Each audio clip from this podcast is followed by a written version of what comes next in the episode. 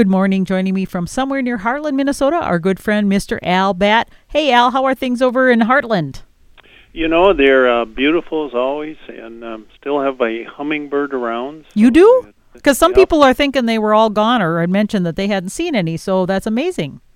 They have at, at least one, and uh, boy, I'm just keeping the feeder up because you know, you think about this, it might be an elderly hummingbird making his last trip south and uh, trying to mosey along and taking his time and seeing the sights and everything. So I'm going to make sure it's got something to to eat as long as it wants to spend time here with me. So It probably needs all the energy it can get.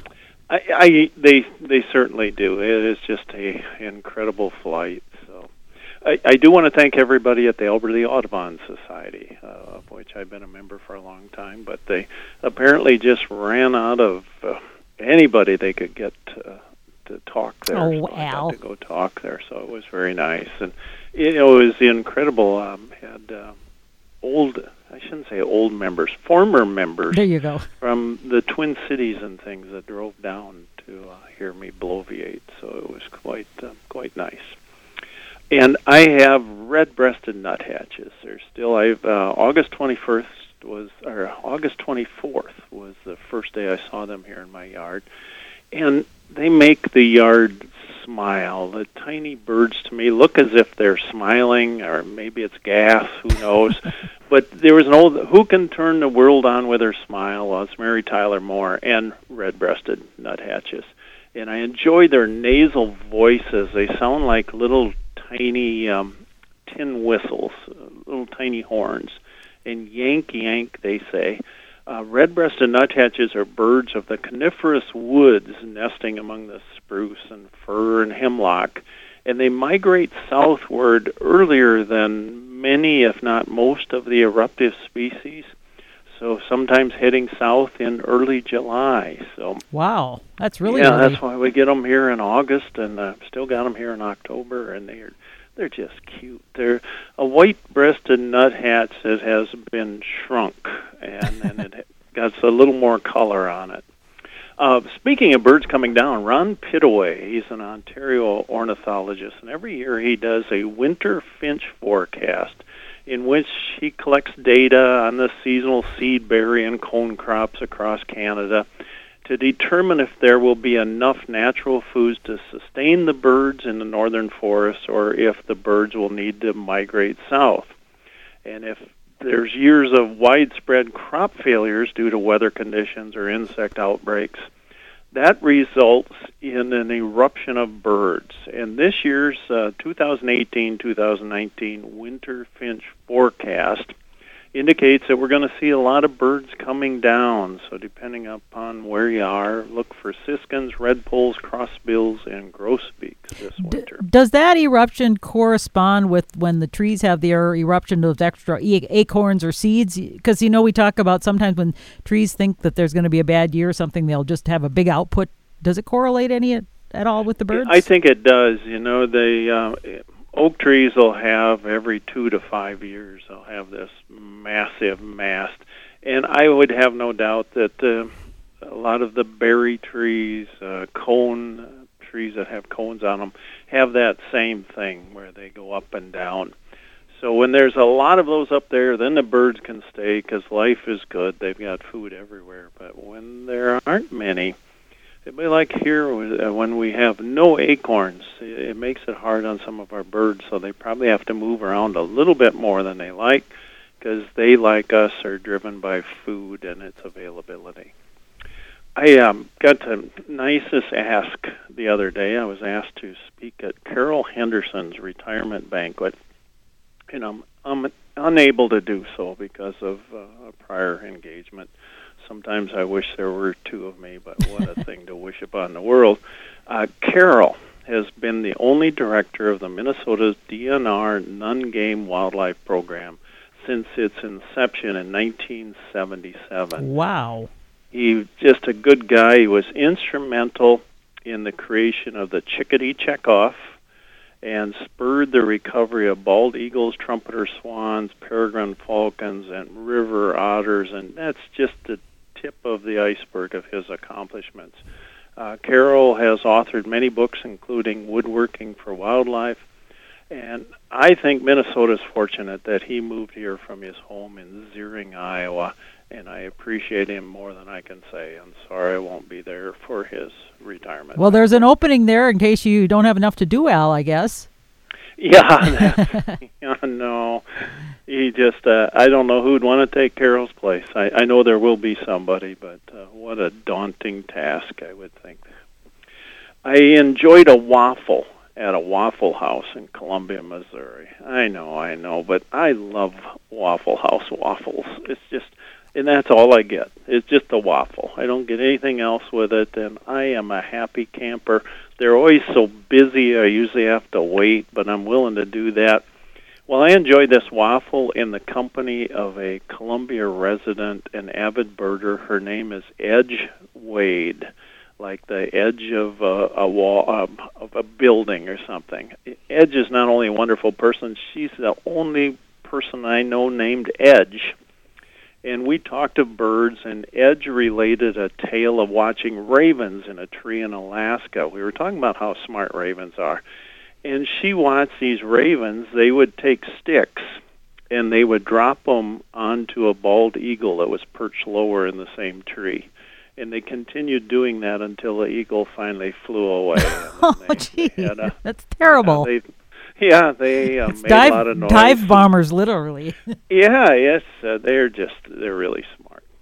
Uh, Rick Mammal of Albert Lea said, "We still have hummingbirds humming." Also, as I was chatting with a neighbor's son, I caught a tiny flash of movement in a large tree directly in front of us, about 15 feet away.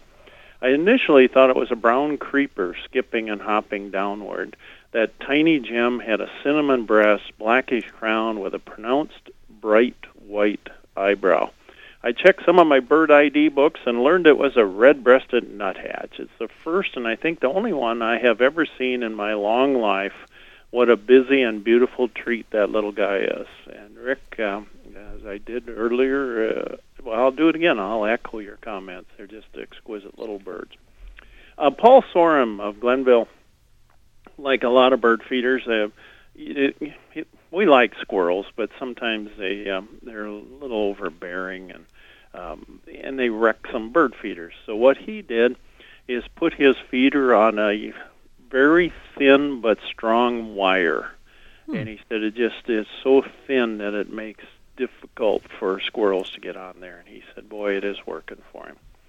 Uh, Sarah Coker. Sarah is a wonderful writer for the Albert Lea Tribune, and she said, where can I see pileated woodpeckers in the Albert Lea area? And I told her Myre Big Island State Park, the Albert Lea Audubon Nature Preserve, and White Woods County Park are three wonderful places that they um, they show up you can just kind of look for trees. If there's some dead trees with these huge hunks hacked out of them, that's evidence that the pileated or pileated woodpeckers have been at work. Hey, hey, I've got a question about scat for you. I was wondering. I was out at the lake house this weekend, and on the steps uh, from the house down to the lake, there were several piles. They were probably the size of a small baseball, but the the, the actual that's how big the pile was. But the stuff was about the size of like a bunch of little BBs, just a whole bunch of little brown BBs in this little pile. What in the world could produce that? Uh, there's a uh, a number. Of, you know, remember the guy Scatman Crothers? no. was, yeah, he was a singer and an actor, I think, and uh, he's one of those guys that people see a picture of and they say, "Oh, that guy. I, I know him."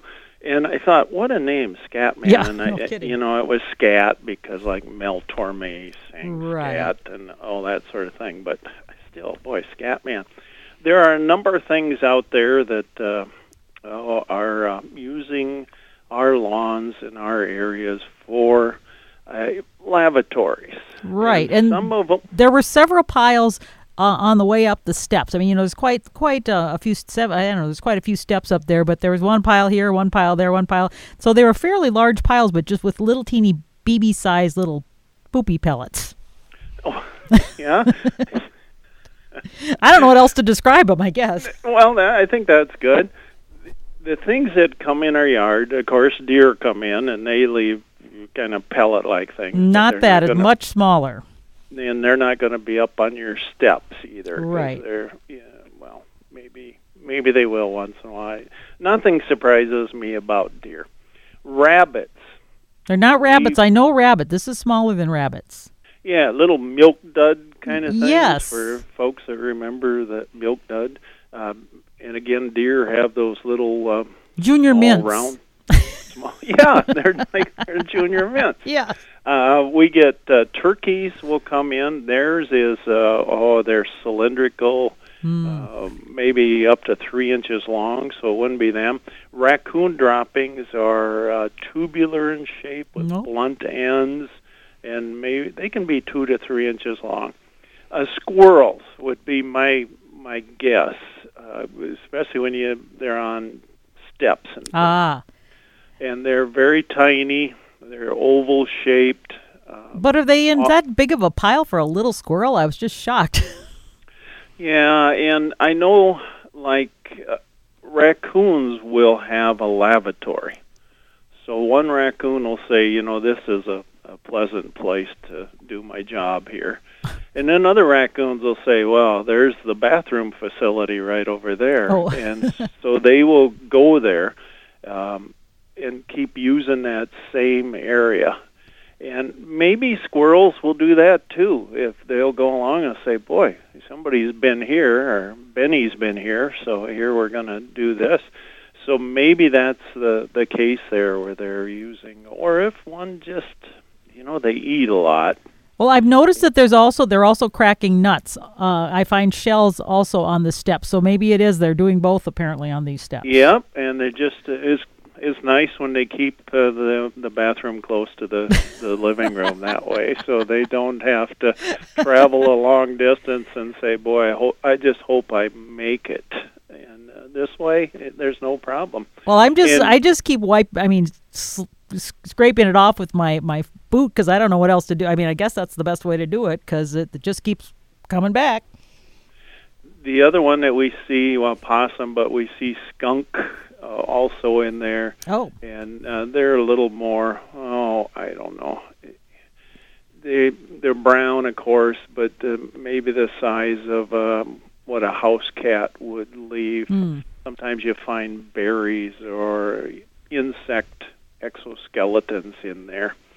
And I say, boy, this time of the year with the grass and some of our uh, some of our plants are kind of dying back. We it's easy to find all this stuff that had probably been there for a long time, but we just we haven't noticed. But of course, in your case, it's right on the steps there, so it. it and the other one I know somebody will ask about would be a possum. Oh. and uh, they are fairly large, like uh, like a dog might leave. So uh, well, there's a book I'm sure out there that that has pictures of scat, and I'll just have to go to the library and get that I'm and sure compare. There is. I'm Yes. sure there is. But again, if I had to guess, I would say um, I would. I our friend the squirrel. I would think would be at work there. Good to know. Uh, oh, somebody uh, texted during last week's show said, "Is it possible that I have a pair of Carolina chickadees uh, in Mankato?" Said they are smaller than our chickadees, and boy, that's a um, a great observation. They're smaller, but I would guess that they are smaller black-capped chickadees, just for a genetic thing. Uh, black-capped chickadees and Carolina chickadees. I was in uh, Missouri uh, here a while ago, and around St. Louis they have Carolina chickadees and black-capped chickadees both. There's a, a line that runs through the United States through Illinois, Missouri, and Kansas where they have Carolina chickadees. They do hybridize to make it um, even tougher. And there is a study, black-capped chickadees are noted for how they can remember where they put stuff. They hide seeds and they remember where they are. And some research is showing that when they hybridize, they lose that ability. Oh.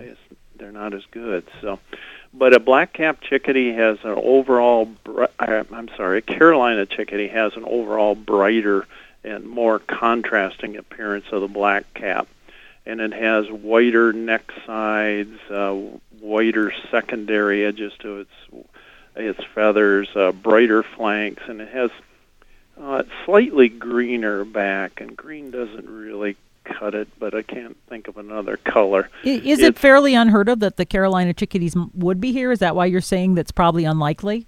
It, we have not had them here. Oh, okay. So, so it'd be unusual if they were. It would, and but uh, boy, that's a great observation. It just be um, she noticed right ahead that right off that they were smaller, so it, it's really neat.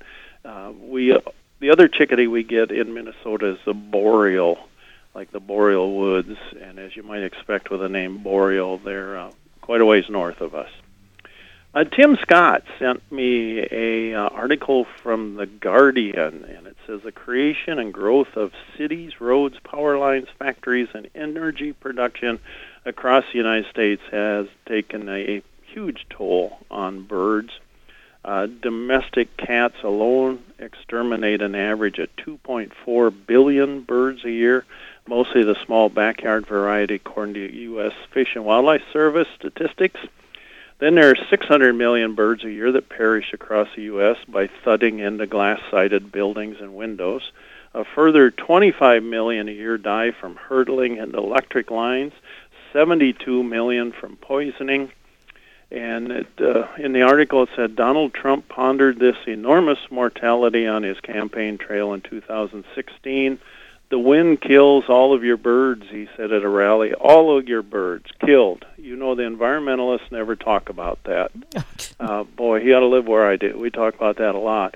In fact, wind turbines will kill an average of 234,000 birds a year. So, really fraction. minor compared with some of the other things. Yeah, and I'm not saying, but we still have to keep an eye on and do due diligence, and we don't want it to. We don't want that number to go up because a lot more are going in. So they need to be situated better and built better. You, uh, but you know what else? I was going to say, you know what else can kill them is you. You read about the drunk birds by Gilbert, Minnesota. I mean, a lot of them were running into windows, running into cars, etc., because they're eating the berries off the trees. That was a big article, and of course, we've talked about it many times on this show that it's not so unusual for the birds to get drunk off of some of the uh, rotting or, or, or decaying fruit. Yeah, you get a little alcohol in there, and um, Tim Scott and Mark Sorensen of Geneva Lake and Glenda Batt of Albert Lea all sent me an article oh. on that. And uh, folks, if you hadn't seen it, it Gilbert, it's um, a, a small northern Minnesota community, and the police have been getting these calls, and this is up in the Iron Range and they, as Karen said, uh, birds are flying into windows, cars, and acting confused. And the police department said that the birds are ingesting berries that have fermented, and uh, they're just uh, robins and waxwings are the two you think of, and they eat fruit such as crab apples. The sugar in the fruit turns into alcohol as they lose moisture. And the police department said there's no need to panic because the birds will eventually sober up. And on their on their news release, they put a bunch of little things angry birds laughing and giggling oh, uncontrollably and appearing to be happy, or a Tweety bird acting as if it's 10 feet tall and getting into confrontations with cats. Uh, Woodstock pushing Snoopy off the doghouse for no apparent reason. Big Bird operating a motor vehicle in an unsafe manner. Uh, the Roadrunner darting in and out of traffic on Main Street. or birds making a late night run to Taco Bell. Now, why do you think that this became a big news item? Like I said, it happens every year. I mean, we've all seen it, or a lot of us have seen that. So, why in Gilbert, Minnesota, did it become this news that made um, national news? That's uh, you know, if uh, if we could figure out what um, just trips everybody's trigger, sometimes it'd be amazing. Because I saw it in the Washington Post, so it just it got everywhere, and it's I have no idea, but it uh, it was something that you know, I guess drunken birds. People say, oh, really drunken birds? Let me read that. So somebody put a wonderful headline somewhere along the line, and it caught uh, went viral, as they say. It did. Uh, John Bruder saw a wood stork at Myre Big Island State Park. Uh, Bonnie Williamson sent me a photo of a big June bug looking creature and it's a grapevine beetle, and the adults feed on grape leaves. Really aren't much of a problem. Cindy Drill in North Mankato saw her first uh, dark-eyed juncos on 10 October 5th. Chad Hines said uh, Chris Thiem reported a Bewick's wren near the trestle at the back of Rasmussen's Woods beyond the floating boardwalk. Also found, he and John Frentz also found a black-throated gray warbler at Williams Nature Park. The Bethany Hawk Watch has exceeded 4,000 birds for the season and recorded its first golden eagle on Thursday. Broadwings are winding down, red tails are winding up. Other recent birds, Nashville, Tennessee, orange crown, and yellow-rumped warblers, purple finch, white-throated sparrow, dark-eyed junco, Swainson's thrush, yellow-bellied sapsucker, ruby crowned, and golden crowned kinglets, and gray catbird.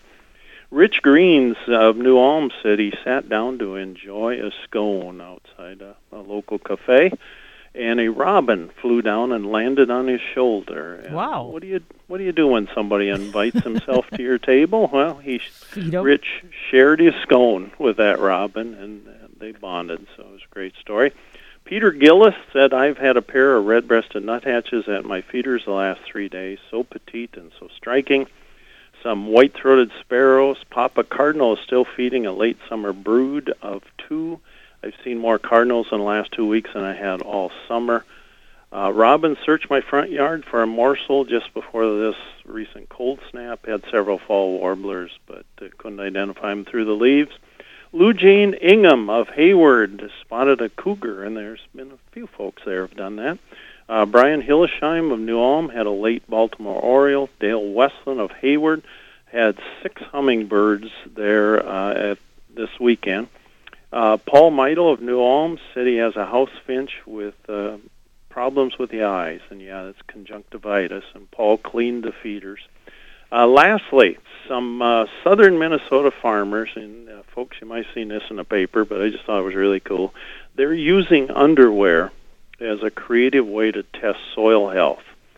So farmers participated in this thing called Soil Your Undies program. they buried cotton underwear in their fields this summer to see how they would decompose over time. So using underwear, it's a fun way to raise awareness about the importance of soil health. And the gathering also highlighted other signs of soil health, such as signs of worm activity. Eric Volson farms corn and soybeans near Walters. And he buried two pairs of underwear, one in a field that's been tilled over the years and one where cover crops have been planted for three years. The pair in the tilled field was almost completely intact, while the pair in the cover field was more decomposed. Volson believes this illustrates how planting cover crops can improve soil's health by increasing plants, organisms, and nutrients. Tilling fields involves tearing up the soil after crops are harvested to get rid of plant residue. So I, I thought that was uh, really cool. Soil Your Undies program. So if you're planning to do a crime and you want to get rid of the evidence, put it in a uh, conserve conservation cropped area so it, it'll it'll disappear quicker. I think you have an uh, idea there for a mystery novel. I do. And how they got rid of the evidence. And we searched the field, but all we could find was this little bit there. So I hope uh, it, I hope everybody will get to the cafe. Where the food chain is missing a few links, a special is always a Heimlich maneuver, and gravy is considered a beverage. And now featuring authentic leftovers with less hair in the food and real cup holders where grease is good and none of the food smells like feet. Well, hardly any. I stopped into the cafe the other day, made my order, didn't look at the menu. You know, it's familiar. You just say, oh, I'll have this. Well, the, I have some bad news and some good news. Which do you want to hear first? asked the server. I said, Well, give me the bad news, I replied, because I prefer happy endings. She said, You ordered the beef commercial. The beef commercials here have been terrible. Said, well, what's the good news? She said, We're all out of beef commercials. Remember, folks, Hartland is well worth driving past. Uh, get out there and uh, you know do something wild today. Look at a bird. Uh, Karen, I enjoyed your company. I appreciate everybody listening to KMSU, and uh, I hope fall treats us all kindly. Me too. Hey, Al, it's great chatting with you as always. We'll talk to you next week, all right? I look forward to it. Thanks. Yep, bye bye.